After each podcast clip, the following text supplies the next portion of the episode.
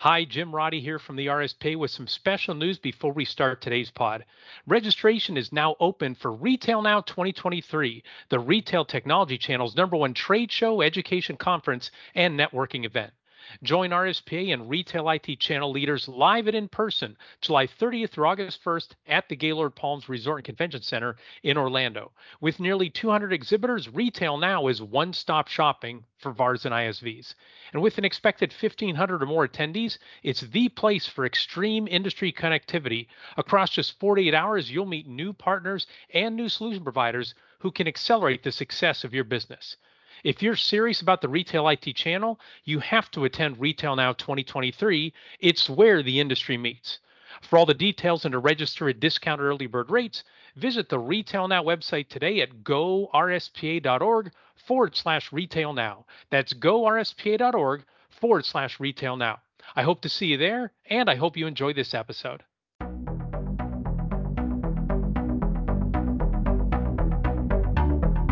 Welcome to another episode of the Trusted Advisor podcast and video series powered by the Retail Solutions Providers Association. Our goal on the pod is to accelerate the success of today's and tomorrow's leaders in the retail IT industry. I'm Jim Roddy back with you again. Thank you so much for joining us. We have a very special episode for you today. Now, the RSPA recently published its 2023 Retail IT Channel KPI study. This is the seventh year of the report. And we've invited two veteran channel executives to help us dig deep into the numbers and tell you what it all means for VARs, ISVs, vendors, and distributors. Now, before we get to our guests, if you want your own copy of the 2023 RSPA Retail IT Channel KPI study, you can just go to our website, www.gorspa.org, and either click on RSP blog where you'll see it there, or you can just search, use a search for 2023 KPI study. And one other note before we get to our guests if you're watching on YouTube, I apologize for my hair.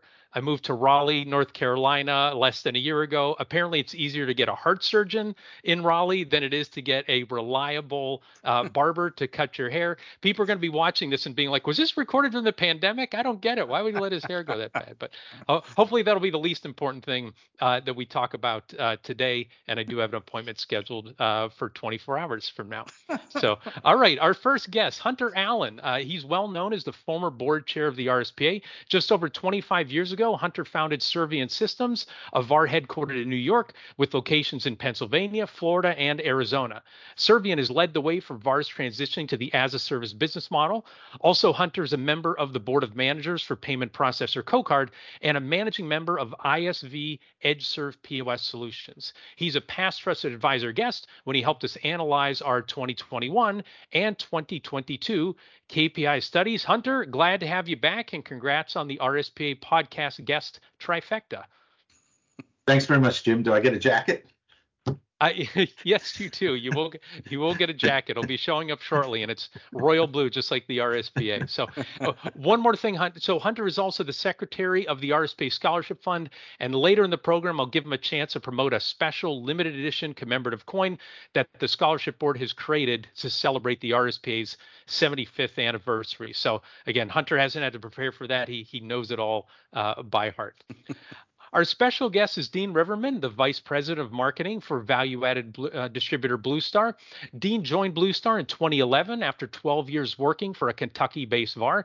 Dean's a member of the RSP Marketing Committee and co host of the award winning Tech Connect podcast, which is nearing 150 episodes. Dean, welcome to the RSPA podcast. Well, thank you, Jim. Thanks for having me. Looking forward to our conversation. Yeah, it's a pleasure. I'll, I'll, get some tips from you after we record this whole thing about all the stuff that goes on behind the scenes because you have a there perspective I'd like to pick your brain. So there you go. Fair enough. Wonderful. Well, so we asked Dean and Hunter to help us analyze the KPI study because of their broader perspective of channel, right? As you've heard, Hunter's a VAR who also works closely with an ISV and a payment processor, and they both have very active reseller channels. And Blue Star being a distributor, they work with hundreds of VARs and ISVs. And so Dean has a front row seat to all the changes in the solution provider community. And Dean and Hunter were the first RSP members to receive text of the 2023 study. So they have had some time to digest it it. So, all right, this is where we all get to surprise each other. So, and I want to keep the first part of our conversation as open ended as we can get. So, the KPI study is once again over 7,000 words long, plus tons of digits in there. And so, Hunter, from all that data, what was the number one thing that jumped out to you from the report? You know, Jim, I think it uh, overall, um, a, as you highlighted, it's a very healthy report uh, for 2022 um, for our industry. You know, some of my business mentors always taught me that uh, when there is, uh, you know, market disruption is when there is market opportunity. And so, as we saw the the uh, things that occurred in the industry related to COVID, uh, it's pretty clear to me that a bunch of uh, our industry members were able to execute well and take advantage of the opportunities that it presented um, and, and continue to do well. Great. Can you hone a little bit? Like, what do you see as the major disruptors that we've had? I mean, the pandemic is one. Uh, was that the only one that you saw? Or were there other disruptors that you saw uh, spin out of that? Well, I think that the primary one was uh, the the underlying issue was pandemic, but I think that the way that it um, uh, of the industry sort of differed on what vertical that you were in. So you had some people that were in hospitality verticals that that in in major metropolitan markets saw you know their entire customer base in essence close down and go to zero sales overnight, and for some for a significant period of time. Whereas you saw some that had some uh, greater focus on grocery, uh, see see grocery go through the roof and and achieve volumes uh, that you know they had never seen before. And so, um, you know, you also saw some of the shift from uh, things like dine in to you know to go and take out and delivery that there's underlying technology that fuels those new business models and so I, I, from my perspective as we look back over the last two years i think you know the the pandemic is the the instigator of it all but i think it's very interesting that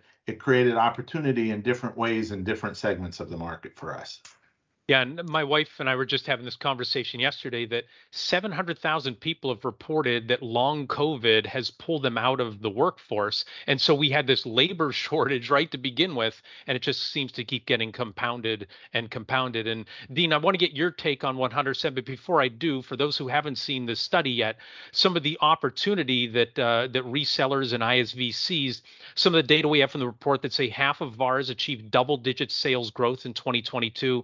The hybrids that we have, they're both ISVs and VARs. They had their second consecutive best sales year ever out of the seven years we've done the report. VARs had healthy profits, and then those hybrids, 85% of them posted double digit profit margins. So that's what Hunter's referring to when he says, you know, how healthy it is and, and the opportunity that came from that disruption. Dean, what's your take on what Hunter said about the disruption uh, leads to opportunity?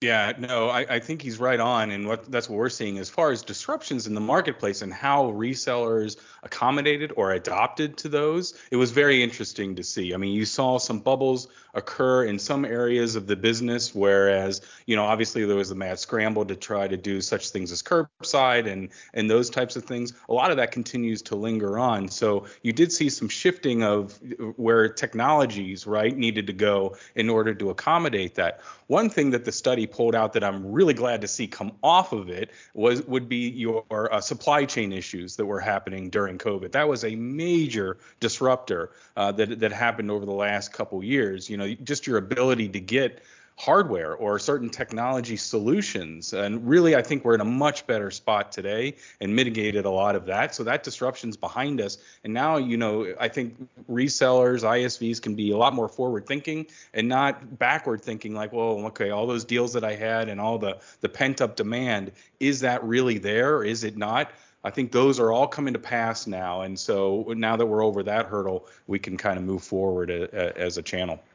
Yeah, the the uh, question that the Dean's referring to is the final. Like we get all sorts of uh, data and stats, but we have a very open-ended question that says just talk about challenges, opportunities, yep. and threats. And I can't say maybe it's I don't know if it's like a human study experiment or maybe it's just for our channel. Very few people race to talk about opportunities. Nine out of ten, it's talking about the threats and the challenges. Right. Maybe yeah. it's just the the world that we live in. Uh, yeah. But you know, in the 2021 report, every answer was COVID, COVID, COVID, COVID. The 2022 report, supply chain, supply chain, supply chain. This year's report, and we'll talk about that a little bit, did not talk about those. Only one person mentioned something about the supply chain, and it was more, you know, that's in the rear view mirror. So, yeah. Uh, uh, and so, Hunter, if you can, before I ask Dean about his number one takeaway, do you see that as well? That the supply chain for you, uh, again, in all the different hats that you wear, that it's more in the rear view mirror. Not that maybe it's not back to normal, but it's not the spot that it used to be. Do you see it the same way uh, that Dean just related to? Uh, absolutely. I think that um, we have seen in our businesses that you know supply chain was a um, you know was a blocker. There was a real hurdle to being able to complete um, installations, deployments, and things like that because product was just not available. I think I think we've moved to a degree where sometimes you may substitute alternate products, um, or or you may have adjusted purchasing so that you're carrying more inventory for certain things, but it it it does not block our business today as much as it um, has previously. And it turned out to be an opportunity for vendors, right? Because those who had product, they got to meet a lot of new partners because folks were looking for anything and everything. Uh, they weren't as as choosy. So, all right. And so I, sure. I, think, oh, go ahead. You know, um, I'm sorry. Uh, you know, there's you have a a, um, a data point that I thought was very interesting. That I wonder how much it's related to supply chain. Talking about the um, business that's associated with existing versus new customers. And, and I was surprised to see the volume that was associated with existing customers. And I almost wonder if that was pent up opportunities that were finally able to be realized as the supply chain eased, you know, in the earlier part of last year.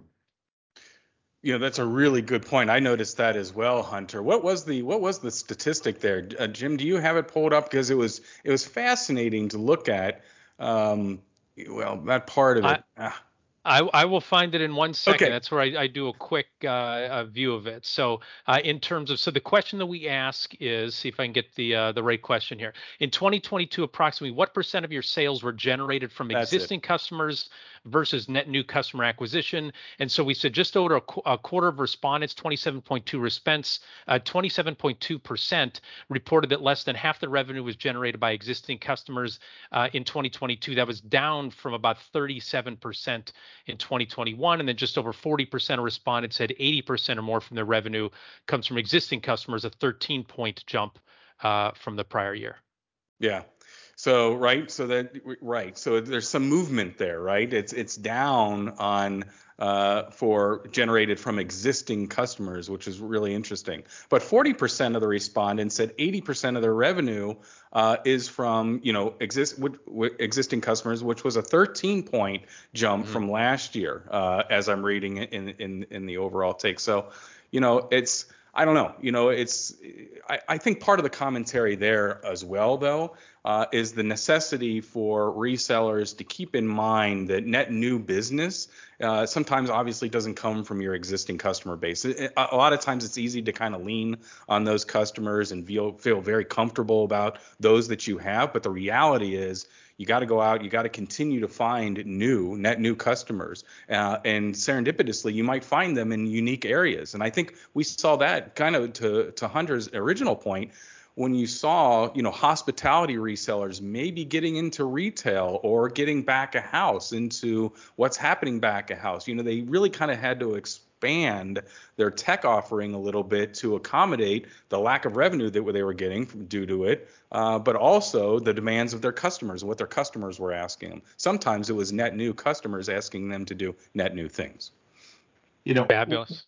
One of the interesting things just about some of the data modeling is that as there's a shift of revenue to recurring revenue models, you naturally see those existing customer revenues increase as a percentage, and it, it becomes harder to add net new, uh, maintain your pace of growth on a percentage basis um, as that existing base continues to grow. And so, um, you know, I think that that it's an interesting thought when you think about growing your business and and you're on a recurring revenue model, you know, uh, you know some of the ones that Dean you know referenced right there, you know, finding new customers, you know, further penetrating existing customers, penetrating new geographic markets, new verticals.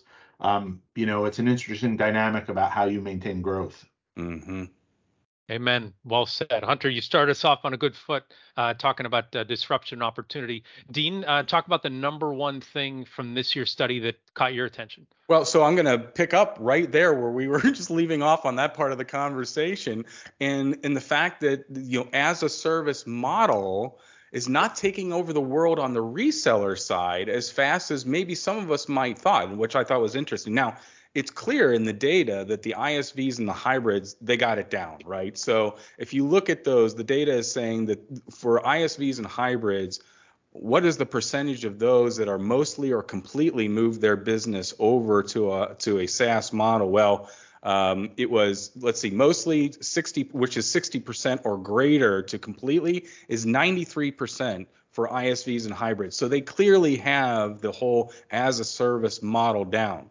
Resellers, however, VARs, comparatively are only at 46% this year in aggregate. So so the resellers and it, and it kind of looked like Jim it was kind of plateauing a little bit, right? And we're kind of noticing that in the marketplace as well through our hybrid SaaS and things of that nature that there seems to be a bit of a plateauing or a much slower growth on the reseller side as it relates to as a service. So we find that to be very interesting as well, right? There's the one argument that says, well, you, you just got to convert your business over there if you if you're looking to sell your business or whatever the the the metrics of why you would want to do it might be. We really thought that a lot more people would be in a position to to have their businesses at more as an as a service certainly when you think about when resellers keep adding tech stacks or they're asked to do more things in the marketplace rather than just be a one trick pony of a POS software or a, a, POS solution provider, right?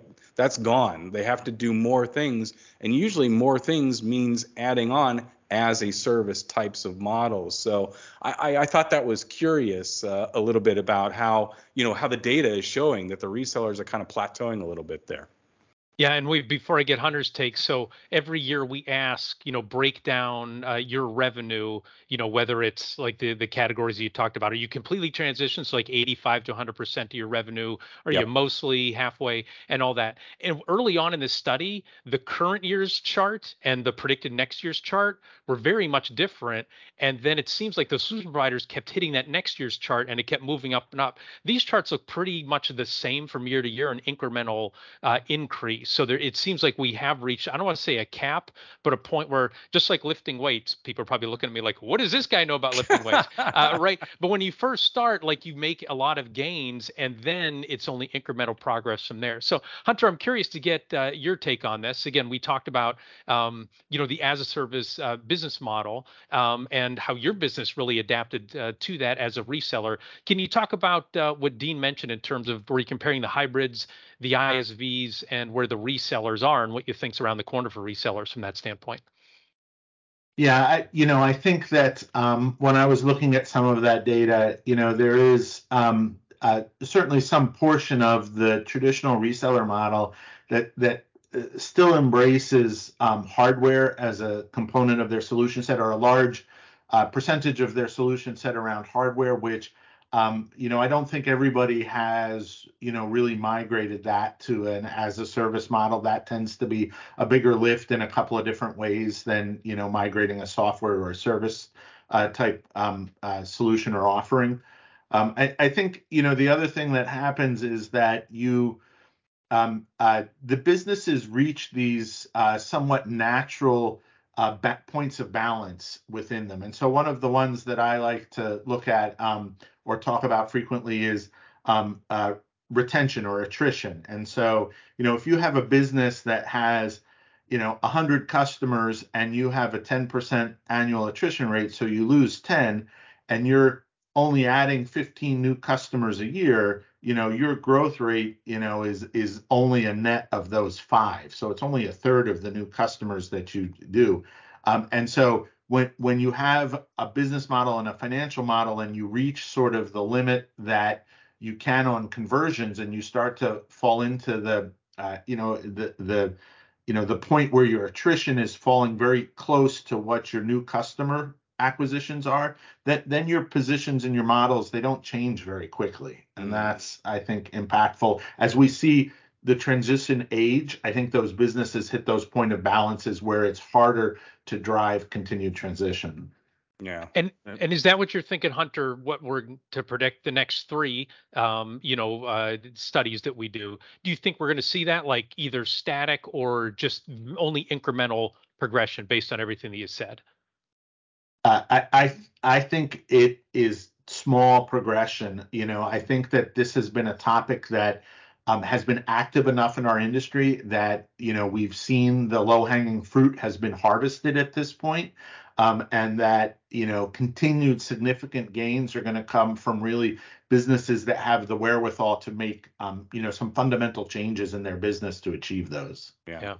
But the other good news here, if I could go down another path, uh, where, which came out of the study, is that the VAR's um, profit margins were better than ever, right, Jim? Uh, mm-hmm. It's the best ever, with only 6.6% of VARs reporting a profit margin under 5%. So that means that there's health uh, in what the resellers are selling. So I, you know, my guess and, and your guess in the, in the in the report was, well, maybe it's higher margin services or internal automation that's happening that's having a, a, positive impact on the profitability of resellers. I would agree with that, but I also think that you know it's their ability for some of the some of the resellers out there that are more cutting edge, getting into some of the newer technologies on the edge in AI, in machine vision, those types of things. These are the types of services that you can add that have a little bit of mystery behind them, and where there's mystery industry, there's margin, and they can add a little bit of margin. So if they're adding some of those solutions to their tech stack, I mean, obviously we referred to cybersecurity and and uh, cellular failover. These are easy ones, but if you start getting into maybe some of the things that are a little bit more uh, cutting edge as, as it relates to AI, I think you can find some profitable solutions in there to add on, so that you know maybe, and you're just wrapping it up, up under your normal business practice, right? You're selling that as an annual contract, and it's not so much as an as a service. So anyway, there's some interesting things there as it relates to the overall profitability health as well. Yeah, and and you know a uh, healthy, profitable business is an excellent point of balance to be at. exactly right. But as recurring revenue, so like maybe what we've seen is this march of recurring revenue. It was sprints before, it was right. then running, and now it's more jogging. We've also seen the profits follow as well, especially from a reseller standpoint. So maybe that's a, a lesson for those folks who haven't adopted as much uh, recurring re- of the as a service recurring revenue business model. And you're saying, because I'm struggling, it's hard to make ends meet. What's going on with everybody else? Recurring revenue is is likely uh, at the heart of that. So, all right, yeah. Hunter. Uh, and I, oh, yeah, go ahead. And I think the interesting thing to see what plays out in future years is, you know, um, a healthy profit margin gives you resources and capital to deploy for future benefit. Mm.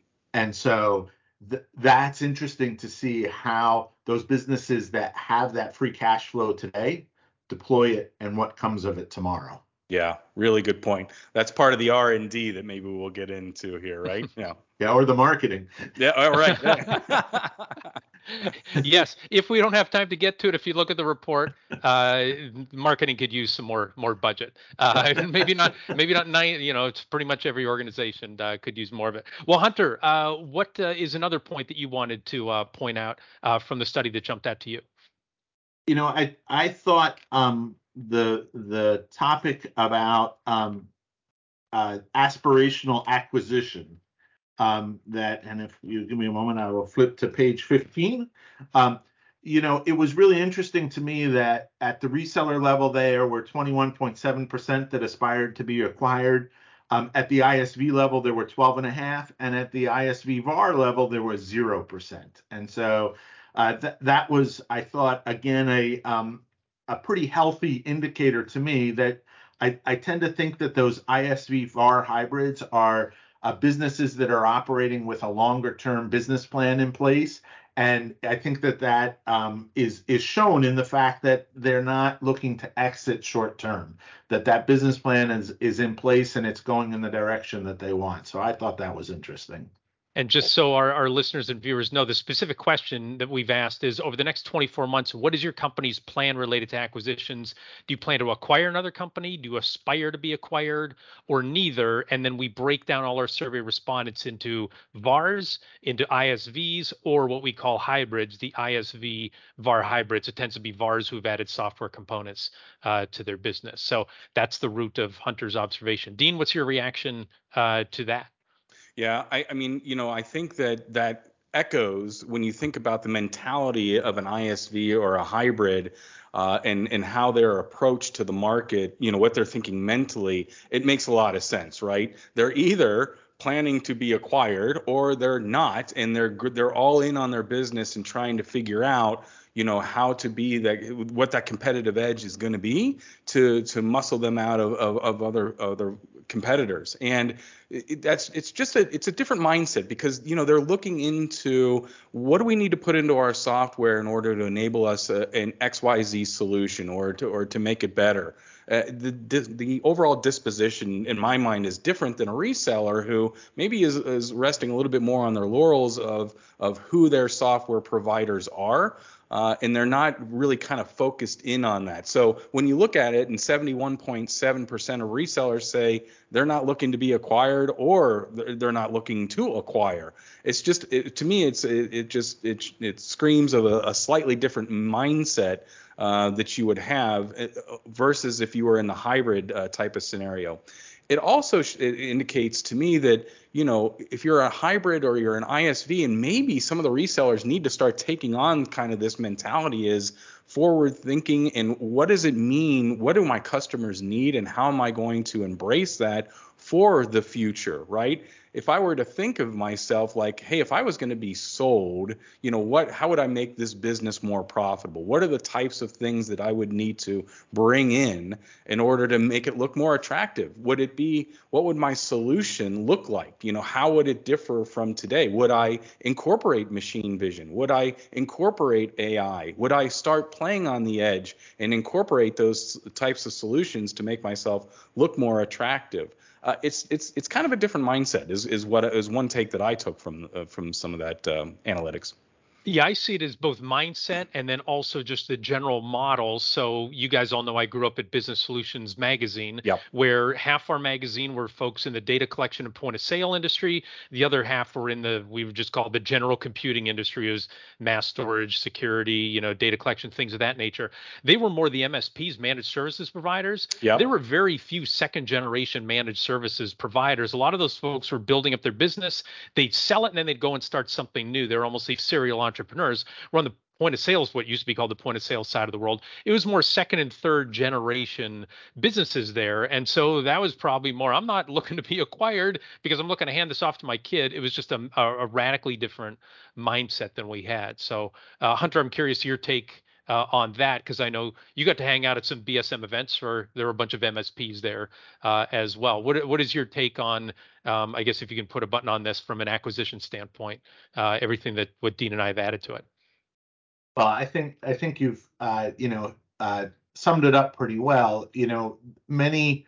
Um, you know, again, I think that it almost comes back to that concept of point of balances. You know, that that resellers, you know, what Dean highlighted, resellers 71.7% neither looking to be acquired or to acquire. They're in this, you know, they're in this state where they're looking to come in each day and unlock the door and run the business, you know, relatively as it is, which which again by the other metrics here, uh, you know, that that is running well generally speaking. Right. And so, yep. you know, that's certainly a very viable business plan. Um, you know, but but you know, the other data point in this question that I found very interesting was on the ISV VAR hybrid side, the plan to acquire was 50% plan to acquire something else. And so, you know, I, again, I just, uh, you know, my general feeling is that that's not the business owner that's coming in and unlocking the door and running the business you know, on a day-to-day basis. No, I think you're dead on, Hunter. I mean, if I'm thinking about acquiring something, right, I'm looking at the marketplace. I'm asking myself the questions where is this going? Where do I want to be as a company? And and there's absolutely nothing wrong with 71% of resellers resting back, unlocking the door and, and doing the business that they're doing today but it does speak a little bit that you should have some of those optics, right? When I back when I worked for a reseller, we purposely dedicated some percentage of our time, I'll call it is in the five to ten percent of, of time dedicated towards okay here's the core. We got the core down. We know what we're doing but where else do we want to be? And this was back before digital signage even was a thing. They, they couldn't even name it. It was called narrowcasting back then. Um, but you know that was one of those areas where we saw an opportunity and lo and behold today that company's flourishing there. So you know i think having some dedication towards what does the future look like and just a, a you know adopting a little bit of that mindset uh, can be beneficial and I'll say, yeah. Dean, I just saw a presentation where somebody didn't call it digital signage; they just called it signage, essentially saying like what do you think we're talking about cardboard signs? Yeah, right. or, or, like the, it's all digital anyway like you know catch up you know get get up to speed it's 2023 everything's digital so. No doubt. Um, no all right before we take a break uh, dean uh, you could get to share uh, another important data point or learning and then again we're going to take a break and then i'm going to share some things that jumped out to me. So dean what's another learning you want to share with our audience all right so i'm going to bypass the marketing one although maybe we'll come back to that because clearly folks we're not spending enough marketing and that's obviously where i live uh, but I'm gonna I'm gonna call out the labor one because labor might be the new you know where supply chain got all the, the discussion over the last couple years.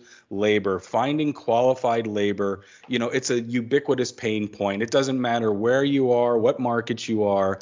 Um, so you know the effectiveness of recruiting I thought was really interesting part of, of, of, the, of the report. 41% said employee uh, and customer referrals were where they were getting their new employees. Uh, and and that makes a lot of sense, right? I mean, we at Blue Star we're going through the same thing, and we are really incentivizing employees and partners. If we can find good employees, um, we're leaning into that. That is, I guess, is the only way that I could describe that. And it's so, uh, you know, I would encourage for those that are, you know, resellers. I know it's hard finding able bodies out there to do things. Lean into that. Uh, the fact that your employees can be great referrals. And the other one I would lean into that we're seeing a lot of success in is LinkedIn. It came up four or five, I think, in the survey here. Mm-hmm. Um, but I think that that's one of those unexplored areas where we are seeing a, a, tremendous amount of success because you can be very targeted in what you're looking for and, and the type of person that you're looking for. So, you know, I think that there's some some green fields as far as recruiting and where you can go into there. Um, I'll stop, but you know when we talk about that, when you talk about labor, as we're seeing in the marketplace, you know a lot of companies are asking, well, how can we replace labor with automation? You know, can robotics, physical robots take over it? You know, whether it's the the robots that's flipping the cheeseburger or you know the fry, or whether it's back of house doing picking orders and things of that nature. I mean, think automation is going to be one of those things but there's other ways that you can automate your business processes and free up those that are currently working for you. So we we're looking heavily into that and i think resellers should should look into that as well. So what are your folks take on labor and you know that that big 800 pound gorilla that's out there right now before Hunter goes, so the specific question is what were your most effective new employee recruiting tactics in 2022? And we gave a choice of like, you know, 14 uh, tactics. Number one, like Dean said, was employee or customer referrals at 41.3%. National job boards uh, were at 34.7. Recruiters, headhunters, placement agencies were at 18.7, and LinkedIn at 16%. Part of that said to me, it's not that LinkedIn is faltering for folks. It's a lot of folks just don't know how to use LinkedIn or they're That's not it. on That's LinkedIn LinkedIn, yeah. right? They need a right. little bit more education in that. So, Hunter, what's before we take a commercial break? What's your take on, as we call it, VAR HR, uh, with some of the the labor uh, statistics that we shared? You know, I I uh, thought the uh, responses were pretty much um, spot on to what I was expecting. That customer referral is, uh, you know, uh, in the worlds that I play in, by far the the best and uh, you know most opportune way to find employees. There's nothing like when you're trying to find an employee who understands what your customer's business is to hire an employee from your customer.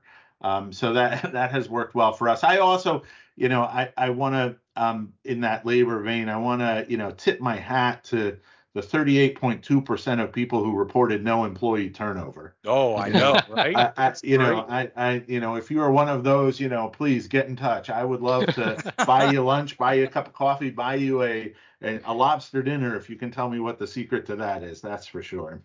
And that's, uh, yeah. that's why I went down the path of enabling your current employees, right? You're, that's that's you're dead on there, Hunter. Forty percent of people didn't see any turnover. Well, hey, you gotta you gotta keep those people engaged, right? And so maybe it's uh, enabling them in other ways in the business. Maybe there's a report that you can process that's going to free up an hour or two or, or whatever of somebody's day. Uh, these are the th- things that you really got to kind of look for, especially the good employees that are staying with you. So yeah. I can say I we don't speculate inside the report, right? We kind of let the data speak for itself and provide some analysis. But the speculation I'll offer here is part of the reason I think in this industry, the retail IT channel, there's less turnover than normal is something we brought up earlier. It's a lot of family-owned businesses. So it's that's fair. You know, it's again there's a very there's less turnover even among these businesses where it's people feel like family but it's hard to quit you know on mom and dad or your uncle or something like that. Um, and so it uh, it just is a little compounding from that standpoint. All right we're going to take a very quick commercial break. First we want to thank our sponsors who support the RSP community and make this podcast and video series possible. Our gold sponsors are CoCard Heartland ScanSource and Star Micronics and our platinum sponsor is Dean. I can't quite read this very well. Who's our platinum sponsor I think it says says Blue Star, Jim, it, right? It does say Blue oh, Star. Oh, okay, Very good. Very good. Congratulations. that that is the right answer. To receive the benefits of an RSP membership or an RSP sponsorship, email membership at gorspa.org. Also, re- registration is now open for Retail Now 2023, the Retail IT Channel's number one trade show, education, conference, and networking event. This year's event is set for July 30th through August 1st at the Gaylord Palms in Orlando. You can go to gorspa.org forward slash retail now to register today. Retail Now is where the industry meets. And Hunter, I'll turn it over to you for uh, uh, a commercial for the RSPA uh, Scholarship Fund and the new limited edition coin. Uh, thanks very much, Jim. Um, I'm uh, fortunate to work with a, a, great bunch of people on uh, the RSPA Scholarship Fund. one of the programs that's in place currently is that we are doing a 75th anniversary commemorative coin. Uh, that coin is uh, presented in a uh, in a frame with a numbered certificate. We're only producing 100 of those. Those are establishing an endowed RSPA anniversary scholarship. Uh, we'd love for anybody that would like to support the uh, the scholarship fund to visit um, gorspa.org forward slash coin, and that's our reservation form. And please fill that out. We would love to have the support. Beautiful. And again, that website is gorspa.org forward slash coin, C O I N. All right. Well, thank you. All right. Before we dive into a few more numbers and, and my takeaways, we only have uh, about 10 minutes left uh, in our discussion today. But all so all three of us have been in the retail IT channel for 25 years, and we continue to bet on the channel. Right? We could go work somewhere else. We can go do something else. And so, Dean, if you can go first, like, why do you? Why does Blue Star continue to bet on the channel? Well, I, I, brought up two things, I guess, or I'd like to bring up two things. Number one, customization. You know, as as good as uh, off-the-shelf products become, I bet on the channel because everything needs to be customized to a certain degree, and that's great news for resellers, ISVs, or hybrids in this uh, in this industry. You know, the more that you can add to your tech stack and customize those solutions for the end user, that's what a VAR 2.0 looks like. That's where solutions integrators are going for. So I'm betting on the channel because of that. And number two, it's one of the best ways to bring innovation to the market at scale. You know, we're doing a lot of progress or a lot of projects, if you will, uh, with we're partnering with Intel on some of these really cutting edge, you know, edge solutions like WaitTime, which uses machine vision to analyze people in a space and give back to the business the analytics and the data uh, you know, modified so that they can make sense of it and make business decisions on it. These are the types of things that you know a company like WaitTime needs a reseller community to take that to market at scale. So these are the types of things that you know the channel brings to the market that are, that were true in the past that will remain true in the future. That's got me excited and uh, the types of things that we're looking into. I love it, Hunter. Why do you why do you bet on the channel? Uh, so I think Dean really hit it uh, on the head there, and I would actually just move that whole um, process just a little bit earlier in the relationship that gets established with the customer to understand what that customization is that that is needed and can be sold to the customer that in, in our channel we i like to think of it to a degree that we deal with customer relationships on a micro instead of a macro level and that that is a tremendous foundation for in my belief long-term success absolutely Amen. Very good. And I'll say I, I, bet on the channel, and the RSP bets on the channel because, and I mentioned this at Inspire on stage there, and uh, you mentioned this at Retail Now as well. The independent streak that this organization, this community has, right? It's not just a bunch of folks filling in blanks, like you guys said. They're all doing stuff differently, and it's not anybody telling them what to do. It's then determining what's the next best step, and that's where that's where innovation comes from. So that's absolutely right. Yeah.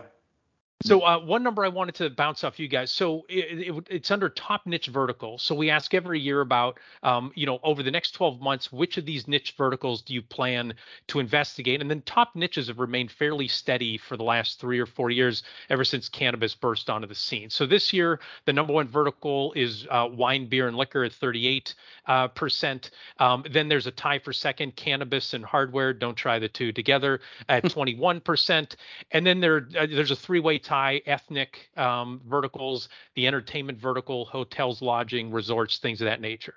So my question out of that is, Hunter, I want to start with you. Like, what should VARs do with that data? And if you're willing to share, like, what do you do with that data? Do you look at it and go, well, that's good for them, right? In terms of uh, other other people pursuing those verticals, or are you always looking at adjacent verticals to see if it's a new opportunity for your business? So again, curious, what do you do? What do you think VARs can do with that data?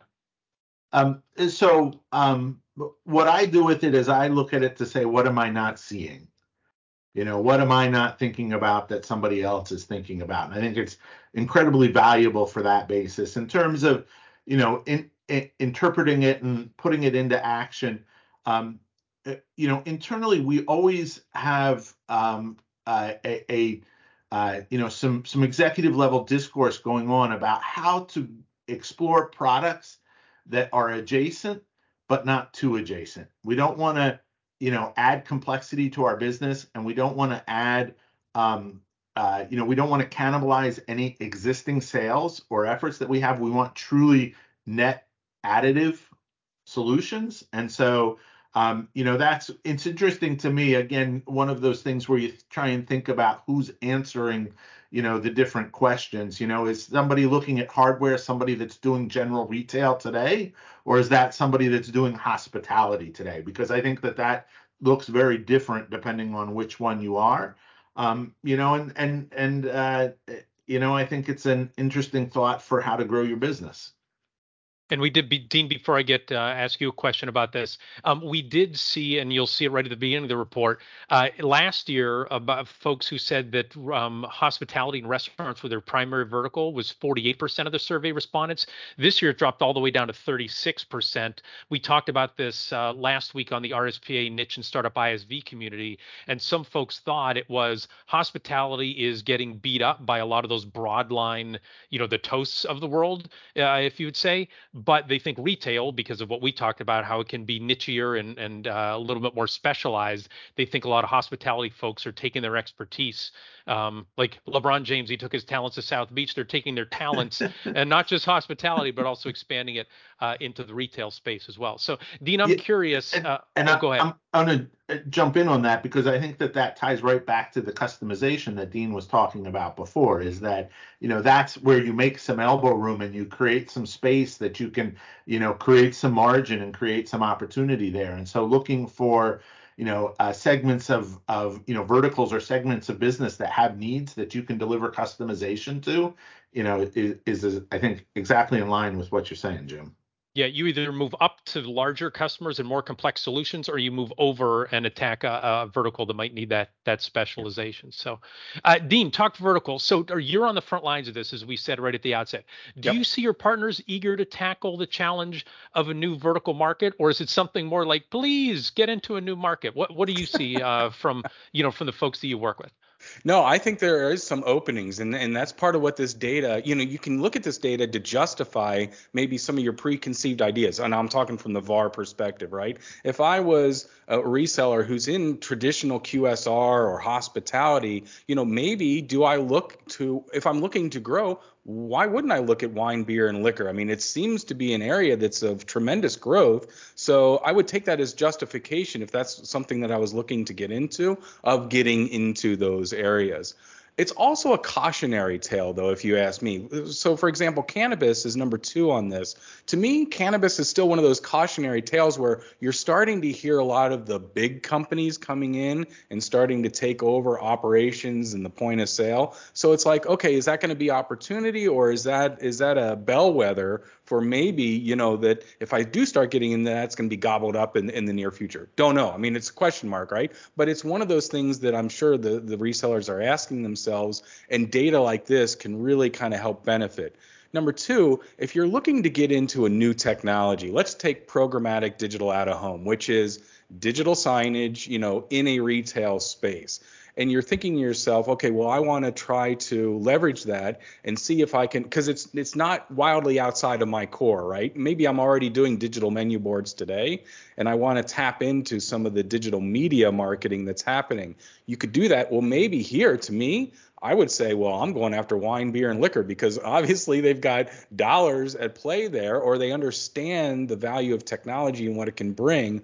Uh, you know, ethnic grocery stores, another area. Now you're talking about a niche market that. Uh, from a marketing perspective, you could definitely see some dollars going into that. So, you know, it, it, can be a leading indicator for you if you're thinking about getting into some of these new technologies. Where might you take them? This is a great way of kind of doing that level set and saying, ooh, yeah, I we're seeing some growth as an industry in these markets. Maybe that is a place to take it. Great. Uh, thank you for that. So, last question I'm going to ask both of you because we only have about five minutes left. But another headline from the study it says sales pay spikes again for VARs and ISVs. And so the report says across the board, solution provider reps were paid more in 2022 than 2021. For top performing sales reps, 48.8% of them earned pay in excess of 100K, up from 40.5% in 2021. So that's an eight point jump.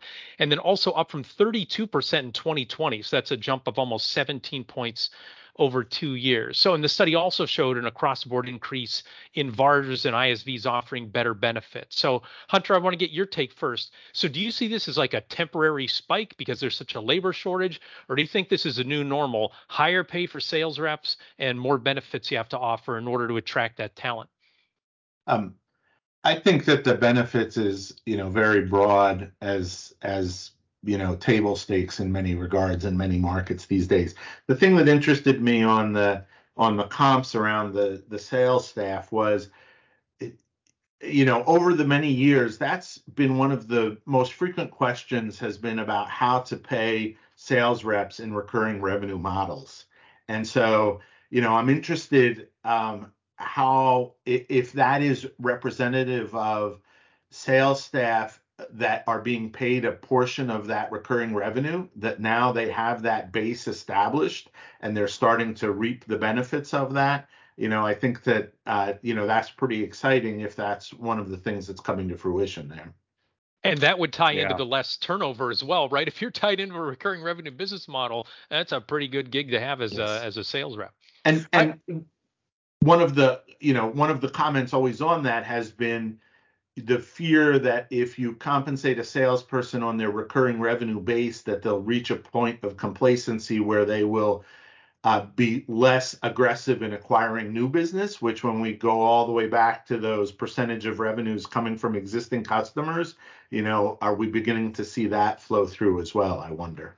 Yeah. yeah Two more things I'll add, and to in agreement with everything that's been said. Obviously, pay is going up, right? So we're going to see that as incrementally having an effect there. The other thing, and it'll be really interesting to see this next year, Jim.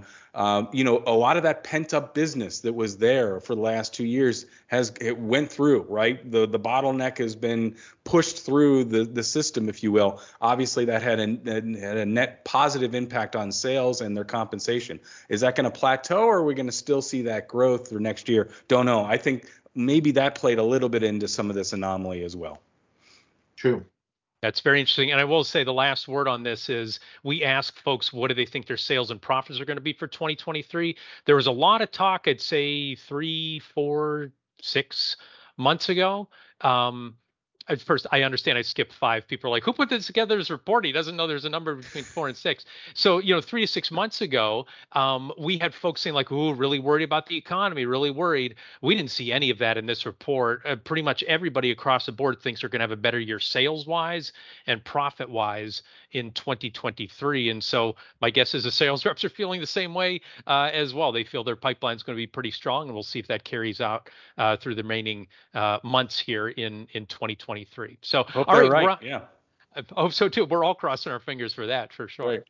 All right, we're out of time. That does it for this episode of The Trusted Advisor. We hope you enjoyed our discussion. If you did, be sure to subscribe to the RSP YouTube channel and the Trusted Advisor podcast so you never miss an episode. And if you'd like more best practices for VARs and ISVs in the retail IT industry, check out the RSP blog. You can find it at gorspa.org and then clicking on RSPA blog. And as we said earlier, that's also where you can secure your own copy of the 2023 RSPA Retail IT Channel KPI study.